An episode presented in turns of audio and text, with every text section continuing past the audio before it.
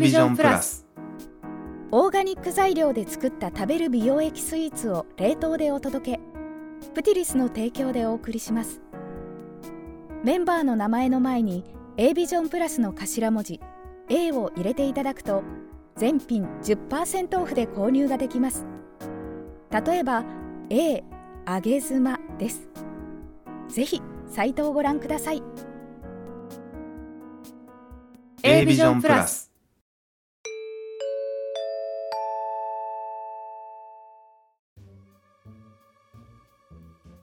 A ビジョン公式ラジオ第3週パーソナリティの鈴木からお知らせがございます、えーいつも通りですね通常放送でお送りしようと思ったんですけども、えー今回11月の放送はですね編集なしの生音源をそのままお届けしようかなと思っております。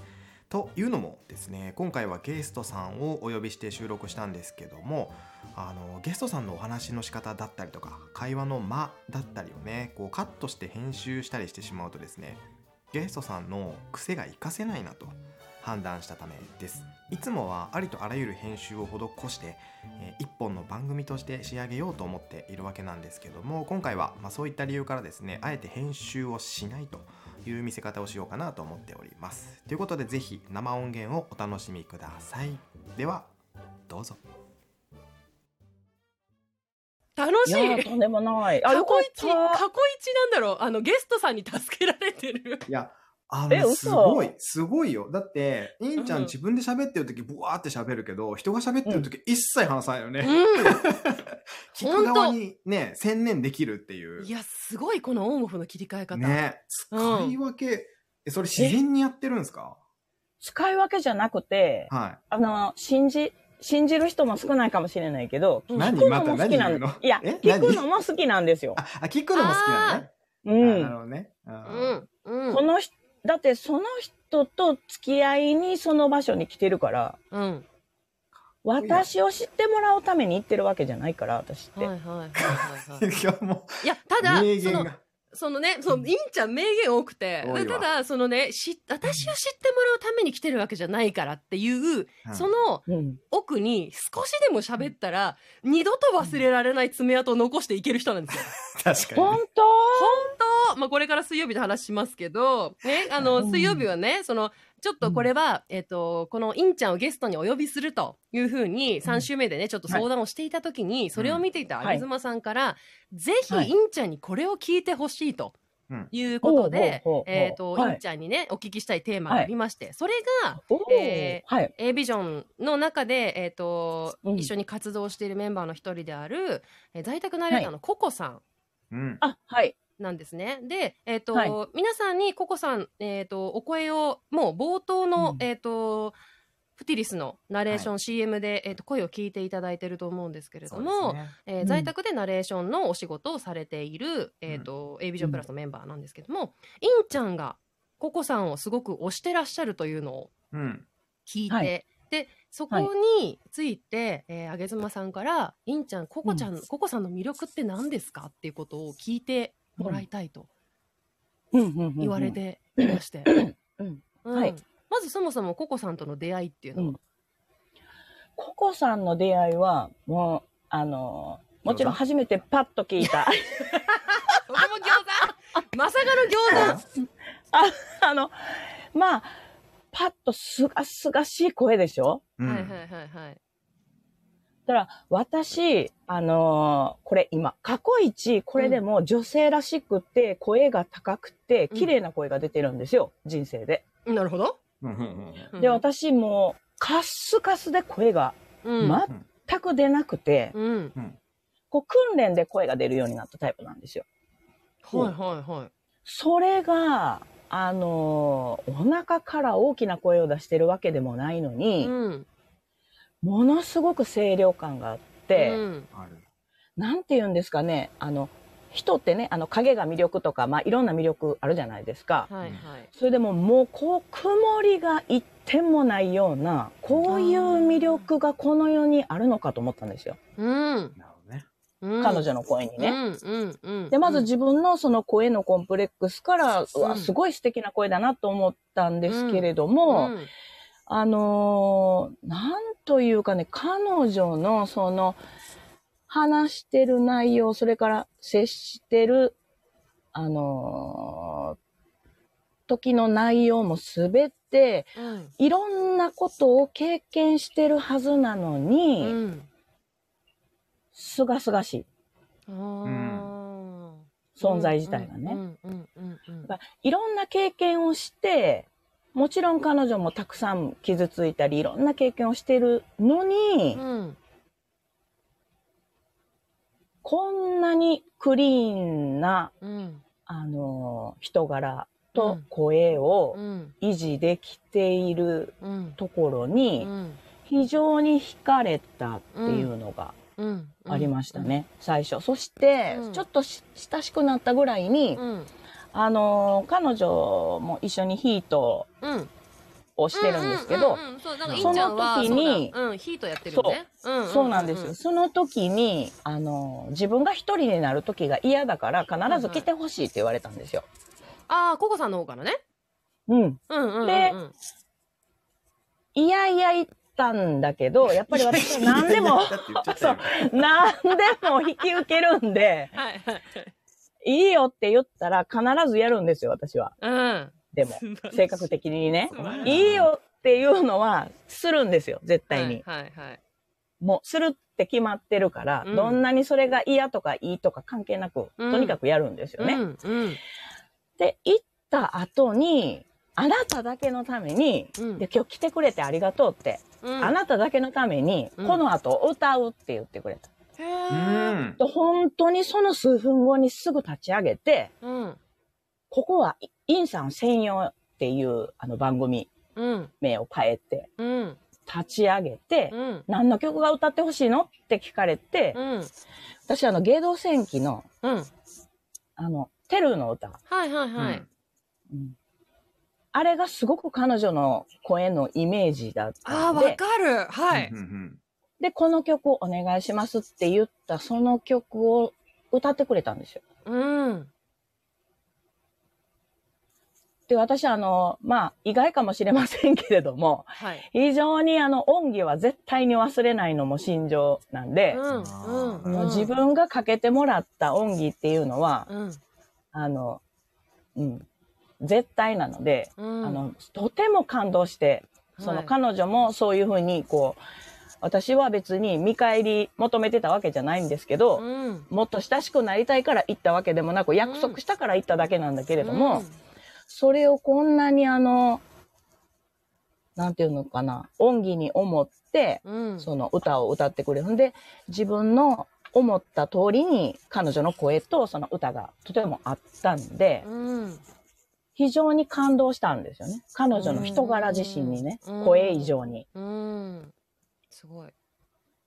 で、まあまあ、あのー初めは全然知らなかった話、彼女が声で活躍したいけれども、なかなかその、お仕事がまだ、あの、来ないっていうこととか、いろいろ触れるにつれて、こんなにあの、私という人間一人だけれども、うんあの、たくさんファンもまあいらっしゃるんだけれども、うんこんなにあの気持ちよくさせてくれる声を、うん。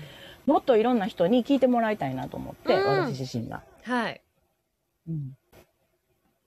あのーいろんな有名な方いらっしゃるけれども、うん。彼女もその位置に行ったらいいと思ったんですよ。うん。うん。うん。なるほどうん。うん。だから私ができることであれば、うん。何かできることないかなってうん。思って行動したというよりも、いうん。や、もっと知って有名になったらいいと思って、うん。うん。いろんな人がね。はいはいはいはい。それがきっかけですかね。ああ、なるほど。だからその声だけじゃないんですよね。声だけで好きになったわけじゃなくて、うん。いろんなお話を聞いて、うん。その、汚れることがたやすいっていうのは大人になったらわかるじゃないですか。はい。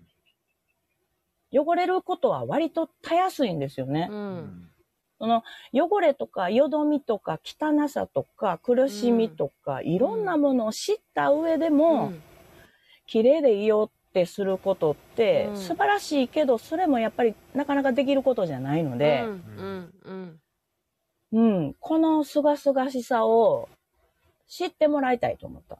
すごく。なるほどね。いろんな人に。はいはいはいはい。うん。すごいな。という感じなんですけど、いいですか？こんなんで。いや、いこんな理由ですよ。いや、素晴らしい理由だと思いました。今聞いてて。行動する動機がかっこいい。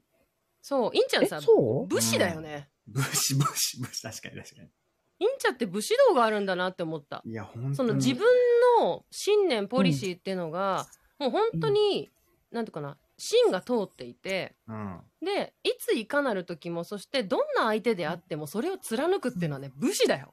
いや、もう本当にね、あの、アイコンちょんまげにした方がいいと思う。いや、ちょっと。キューピーじゃなくて。あの、これ親切心ね、これ。親切心、そうそうそう。かななんかうん、親切心。うん。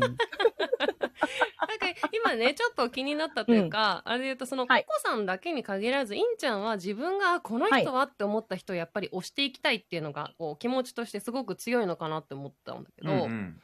あなんかそうです、そうです。ね。で、その、うん。自分自身の声に関しても、まあ、うんと、今が自分の中で一番出しやすい声だなって感じてるからこそ、はい。滑らかに喋れてるっていうのもあると思うんだけど、その、はい。まあ、今ね、これ聞いてるのはラジオなわけだし、まあ、スタンド FM っていうのは音声配信なわけじゃないですか。うん。で、はい。えっ、と、その声で発信することの魅力、インちゃんは自分のその収録という形で発信はもしかしたらしてないかもしれないけど、そのなんかはい。声で発信してる人のその魅力ってな、うん。なんだと思う？この声の魅力っていうのは、うん。会った時さらに分かったんですよ。うん。ああ、直接会った時ってことですか？う。そうです。うんうんうんうん。私はだからこのスタンド FM の方と初めてお会いしたのは花代さんと、お寿司さんうん、と、うんえーそれからあのバスケットボールで195センチであの売ってるあの、誠さんっていう方と、うん長身の方と、うんそれから桜地さんっていう方と。初めての時お会いしたんですけれども、うんうん先に声を聞いているので、うん。何の違和感もなく親しくなれたんですよね。うん。へえそうなんだ。うん。うん。すごくわかる、それ。これが、例えば、なんか、声のない、うん。えー映像も声もない、うん。あの、SNS の文字だけのやりとりだっはいはい。たら、うんまた違ったんでしょうけれども、うん。あのーすっとその人に違和感なく入っていける。う。うんん。うんわかるわかる。声を聞いてるからってことですね。そうですね、うんこれが声の魔力かなと思いますね。だからもう誰の声聞くのも好きになっちゃって、うん。それ以来すごいいいこと。うんうんうんああ、うん。直接その声を聞いた人と会ってからってことですか、それは。そうですね。特に意識したあの声のい魅力とか魔力っていうのをはい。分かってなかったですね。あーうんうんうん。体験してみて分かったと。そうですね。うん。いんちゃん、俺とも会ってよ。あの、今ね、なんで俺今これをインちゃんに言ったかというとですね、インちゃん、かたくなに俺には会わないと言ってるんですよ。ああ、なるほど、なるほど。うん。なんでなんだっけ？理由は何？でなんでなんだっけ？あの、私にとって、なんて言うんですかね。生ける二次元はいはいはい。名付け親か、いいける二次元のねな。そうなんですよ なるほどね。そうなんです雲の上の存在というか実在、実在をうん。やりとりして知っているのに、うんいないかもしれないっていう。そうで、うん俺ね、インちゃんの人生の中に俺ってね、存在してないことになってるのよ。なるほどね。さ三次元においてね、三次元ってそのリアルの世界においてですよ。でね、皆さん、あの聞いてる皆さん何のこっちゃと思ってるかもしれないですけど、俺ね、ツイッターで自分の顔出してるわけですよ。はいはいはい。ね。で、声もこんだけ出してるわけですよ。はいで、なんだったら、まあね、鈴木さんまだお会いしてないですけど、ねこのね、あのー声の魅力っていうのはもう鈴木さんも十分、えっ、と、はい分かってるし、俺自身も分かってるし、はいあとそのオフ会とかでね、えー俺もお茶会やったわけじゃないですか。うん。で、実際に会ってみたら、あ、まさきさんってこういう人だったんですねっていうか、声を先に聞いてたから、あ、ラジオで聞いてる声が目の前にみたいな、そういう体験ね、インちゃんがその、あのーお寿司さんとか、うん花江さんとかと会った時に体感したことを体感してるんですよ。うん。で、それで普通に、あのーなんだな、俺という存在を、えっ、と、まあ、声だけじゃなく姿、形として認知してくださってる方、普通にいるので、はいはい。もうその流れの中で、俺はインちゃんに会いたいなっていうつもりで言ってるんですけど、うんうんうんどうもインちゃんの中で俺ってそういうものじゃないらしいのよね。なるほどね。もうね、で、その生ける二次元という表現の生みの親でございます。あそういうことね。そうなんですよ。なんでなのかな本当に。今の時代で言ったら、アドさんみたいな感じですかね。あー。あの声は、みんな声は知ってるけど顔は知らい。ない存在がね、うん本当にあるのか。まあ昔で言ったら大黒摩季みたいな。あー、はいはい。大黒摩季さんってそうだったんですか、うんなんか、あの、ライブとかでしかあー会えなかったですよね。確か昔はね。なんかそれで言うと、うん俺らのせ、俺の世代で言うと宇多田ヒカルさんがそれですね。あー、なるほどね。うんあのうんうんうんうん音楽番組に一切出てこないっていう。はいはいはい。あーみたいな、その、で、その今、えっと、まあ、VTuber っていうね、あのー存在もありますから、うん実際にその、えっと、本人の声だけはわかるけど、うん実際の姿を、その Ado さんもそうですけど、実際の姿を知らないというか、ねってなると、その、いざ本当にこれが本人ですって言って顔バンと出されても、うんで、実際に喋ってる動画があったとしても、うんいや、なんか違う。もうイメージとして違うイメージがついちゃってるから、うん。ね。そっちがもう、えっ、と、本当のその人になってしまっていて、で、実際にその中の人が出てきた時に、まあ中の人って言い方するんですよ。やっぱ声優さんとか俺すごく好きなので、で、目指していたこともあるので、まあキャラクターで声がもう、あの、マッチしていると、うん。そのご本人、声優さんご本人中の人が出てきた時に、いや違うってなったりとかっていうのは、まあ正常な反応っていうか、まあイメージとしてあるんですけど、まあそうですね。あ、の、インちゃんにとっての俺がそれなんですね。うんうんうんうん。なるほどね。そう。なので、会おうよっうんて、会いたいよって言ってるんですけど、うんこのキューピーさんで、あの、電柱の影から見ていると 怖い。言われておりまして。怖いよ、この顔、電柱の顔影から見てたら。そうなんですよ。そう言われておりうます。ん、ちょっともうドキッとしちゃうね、これ見たら。なんかでもそれは、その、褒め言葉なんだよね。そうそうですね。言葉なんでしょいや。そそうだと思う。そうなんかね、一度う。インちゃんから聞いてみたかった実の在、実在をしてるって言い聞かせて喋ってる。あ、今もですか？うん。あ、え、でも言い聞かせて喋らないと、俺と喋れないってことなの？で、今日、今年の5月ぐらいに二人でコラボライブとかやってやん。あん時はまだそんなことなかったやん。どっからそうなったん？どっからそうなったあのの、うん。もともと、うん。その二次元って、はい。みんなの夢と希望が詰まってるじゃないですか。うん。うん。例えば男性のキャラ設定とか、うんはい。女性のキャラ設定なんかも、うん。実際いないじゃないですか。うん。うん。近所の私、近所の友達っていううん。のにいないじゃないですか。う。うんん。そうね。それうが、ん。お見た目もう、ん。おまさきさん見、ああじゃないですか。あ、何？お見た目もなんて？お見た目。お見た目も二次元。声も二次元だか、らる。うん、それはすごいわかる。だからね、お見た目がね、ちょっとね、なんかお見た目を違うお見た目だったら、うん。私も二次元じゃない感覚を持って、はいお付き合いできるんですよ、鈴木さん。なるほどね。わかりますよ。すっごいわかる。お見た目も二次元だか おら見、た目二次元ですね。もうどうしようもないんですよ。どうしようもない。どうしようもないって言われた。そう。あ、それで言うとその逆もありきなのかな？なんか、あの、えっと、すごくね、あの、こういう言い方するのはあれかもしれないんですけど、うんあの、誤解されることを恐れずに言えば、えっと、今言ってるのは、顔も見た目も二次元だから、うん。はい現。実味がないってことですよね？現実であってはいけない。それは存在否定ではなくてだよね。いや別に自分を否定されてるとはつゆほども思ってないのだけど、うん例えばなんかさっきの中の人の話で言うと、だからこういう二次元のキャラクターの見た目で声もかっこよくてで売っている人が、実際に自分がこれですって顔写真が出た時にはい。ってなるっていうのがそのよよ要は人間味があってあ、うん。この人もはい。実在する人間だったんだなとうん。いうふうに思えるし逆に、はい。俺ねあの橋本環奈さん好きなんですけど、はい橋本環奈さんってあれ何がいいかって、俺が思う何がいいかって、あんなにも天使のような見た目なのに声がガサガサのハスキーボイスじゃないですか。わかる。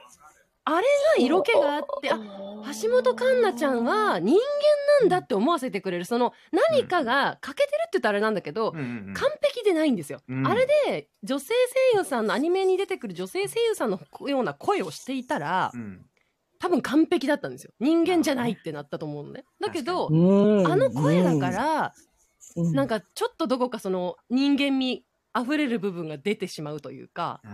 なんかどんなにかっこよくてイケメンであっても声がとかまあそれ揃ってる人もいるけどでも揃ってる人だとしてもああやってこう芸能活動されていれば人間だとして認知されるじゃないですか。俺人間なのよ。知ってる。うん。ねでも、限りなく、そう、でも限りなく二次元だったから、うんうんうんまあどうしようもない。どうしようもないわどうしようもないって言われた。あそうなのね。あの銀ちゃんの口から聞きたかったのよ。なんでそうなるのと思ってて。ー直接ねだから設定が、設定が崩れるところが今までなかったから、あお俺俺のね？やだーと思って。嫌だって。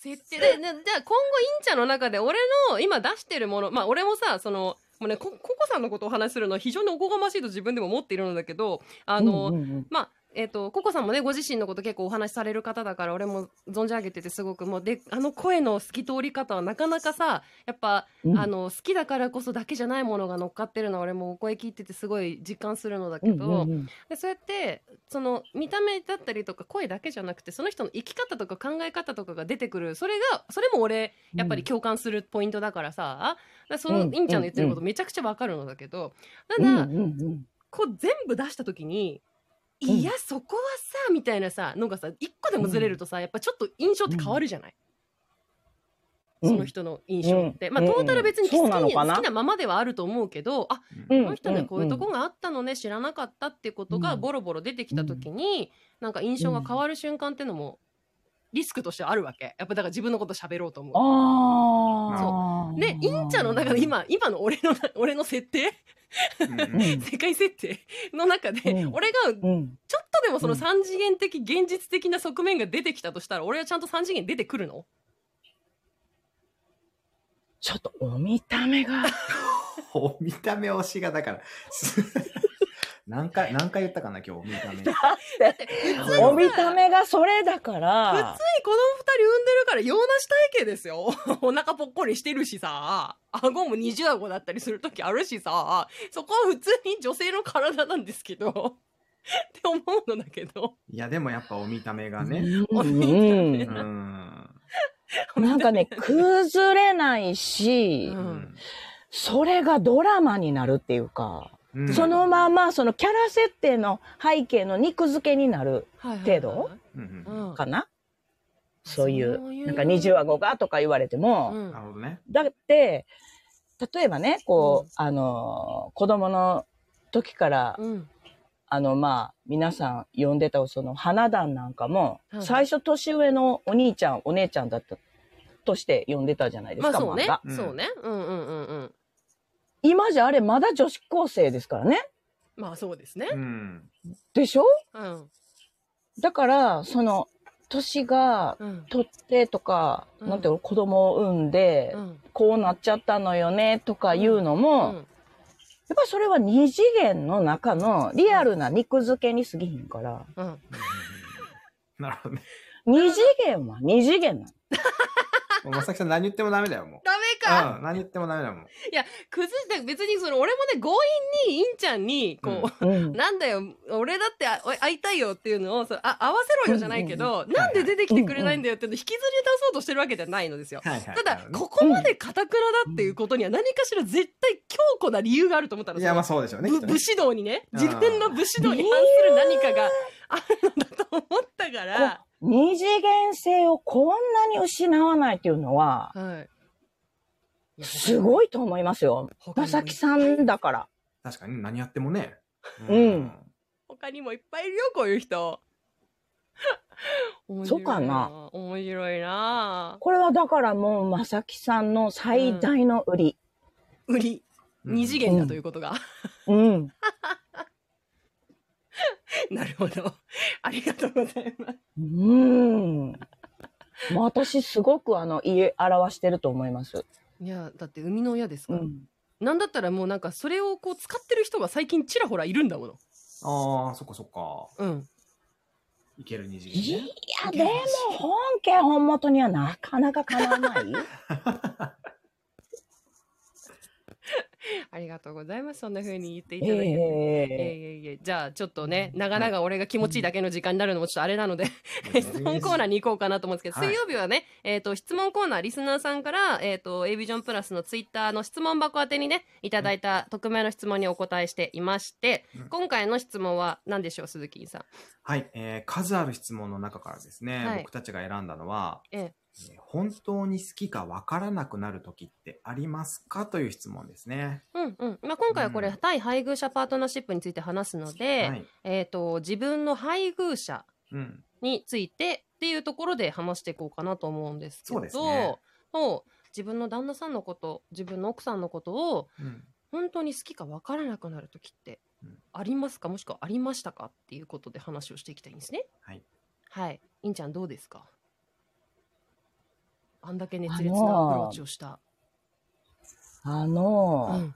まあ、あの、先ほど、鈴木さんがちょっとちらっとおっしゃったんですけど、第一部の時に、うん。あの、私も好きになると、丸ごと好きなんですよね。ああ、一緒だ。おー一緒だ。うんうんうん。なので、うん。その、私ね、その、その質問で一番引っかかるのは、本当に好きかどうか、本当って何でしょうね。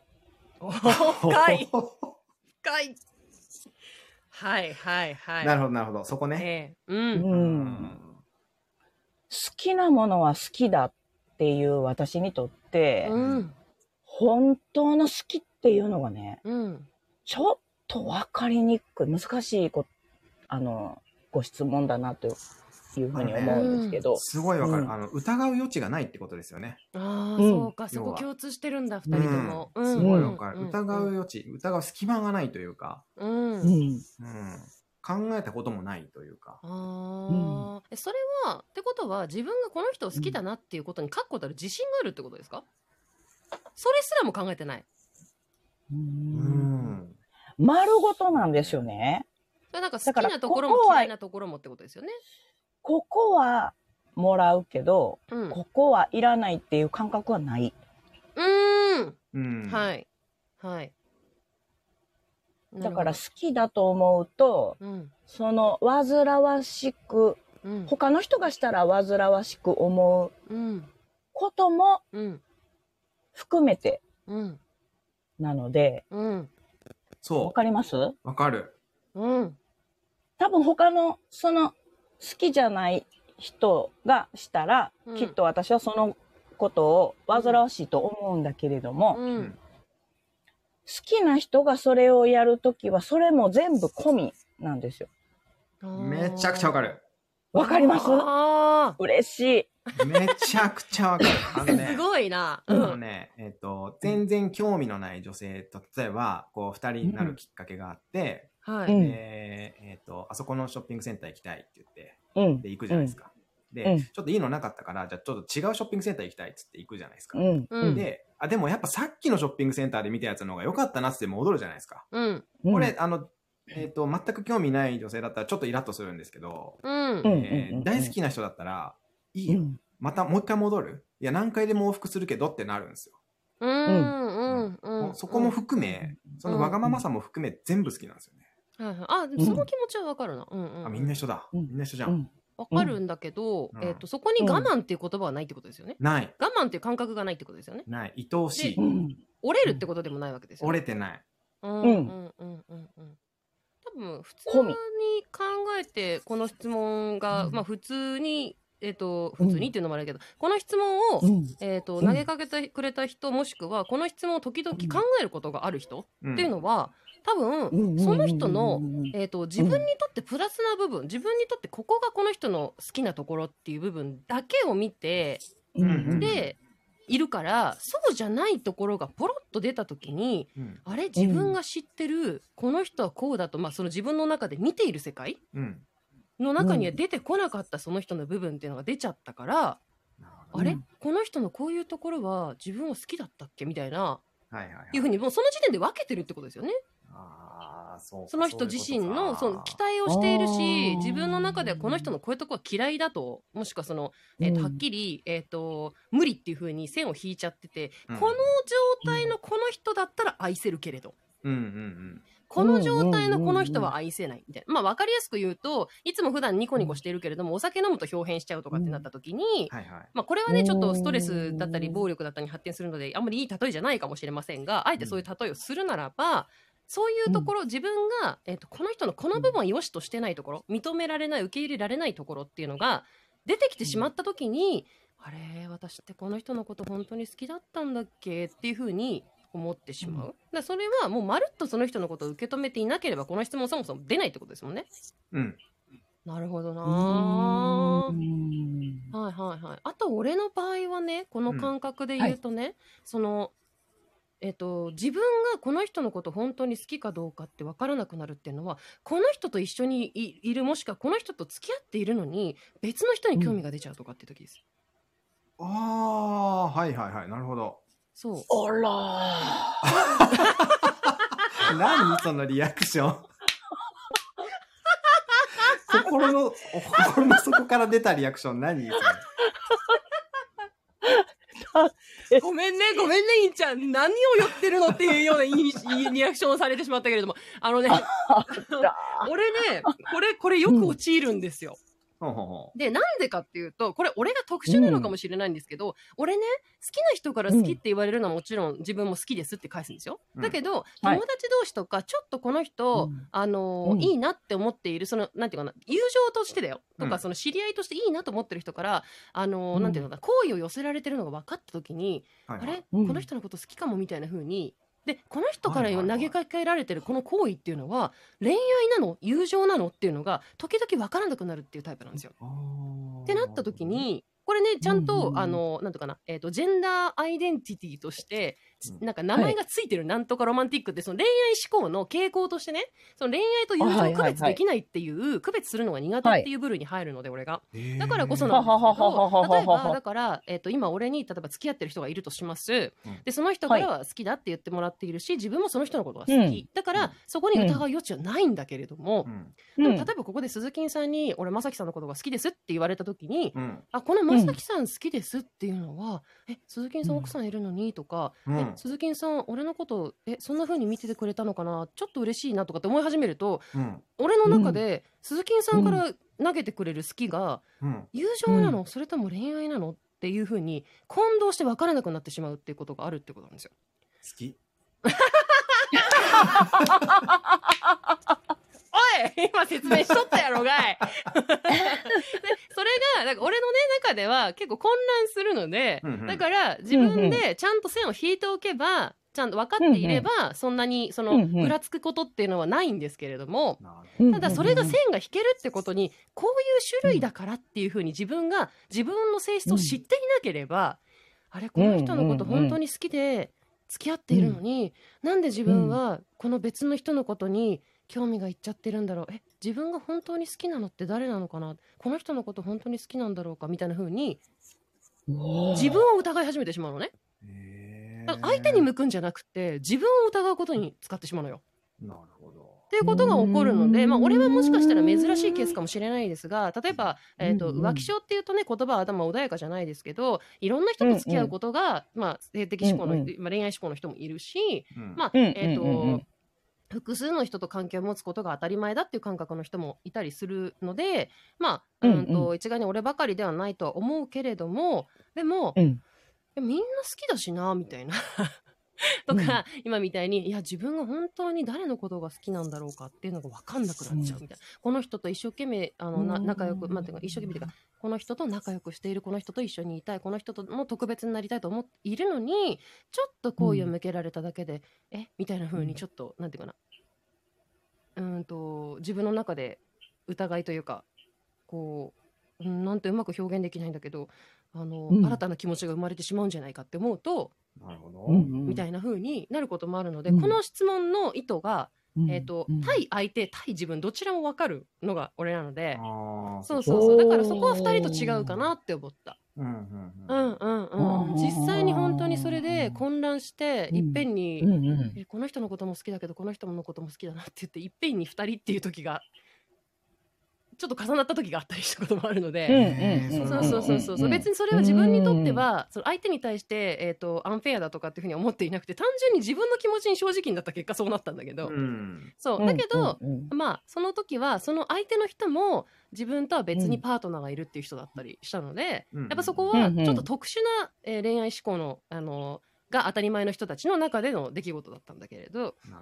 そんなことはありました。でもいいね。なんかいや疑う余地ないでしょ。この人のこと好きなんだったら全部まるっと受け止めて好きなのが当たり前じゃないっていうそのど 愛し方いいですね。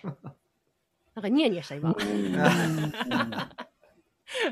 こううん対配偶者パートナーシップっていうとどうしても、えっ、と、うん。例えば奥さんの愚痴。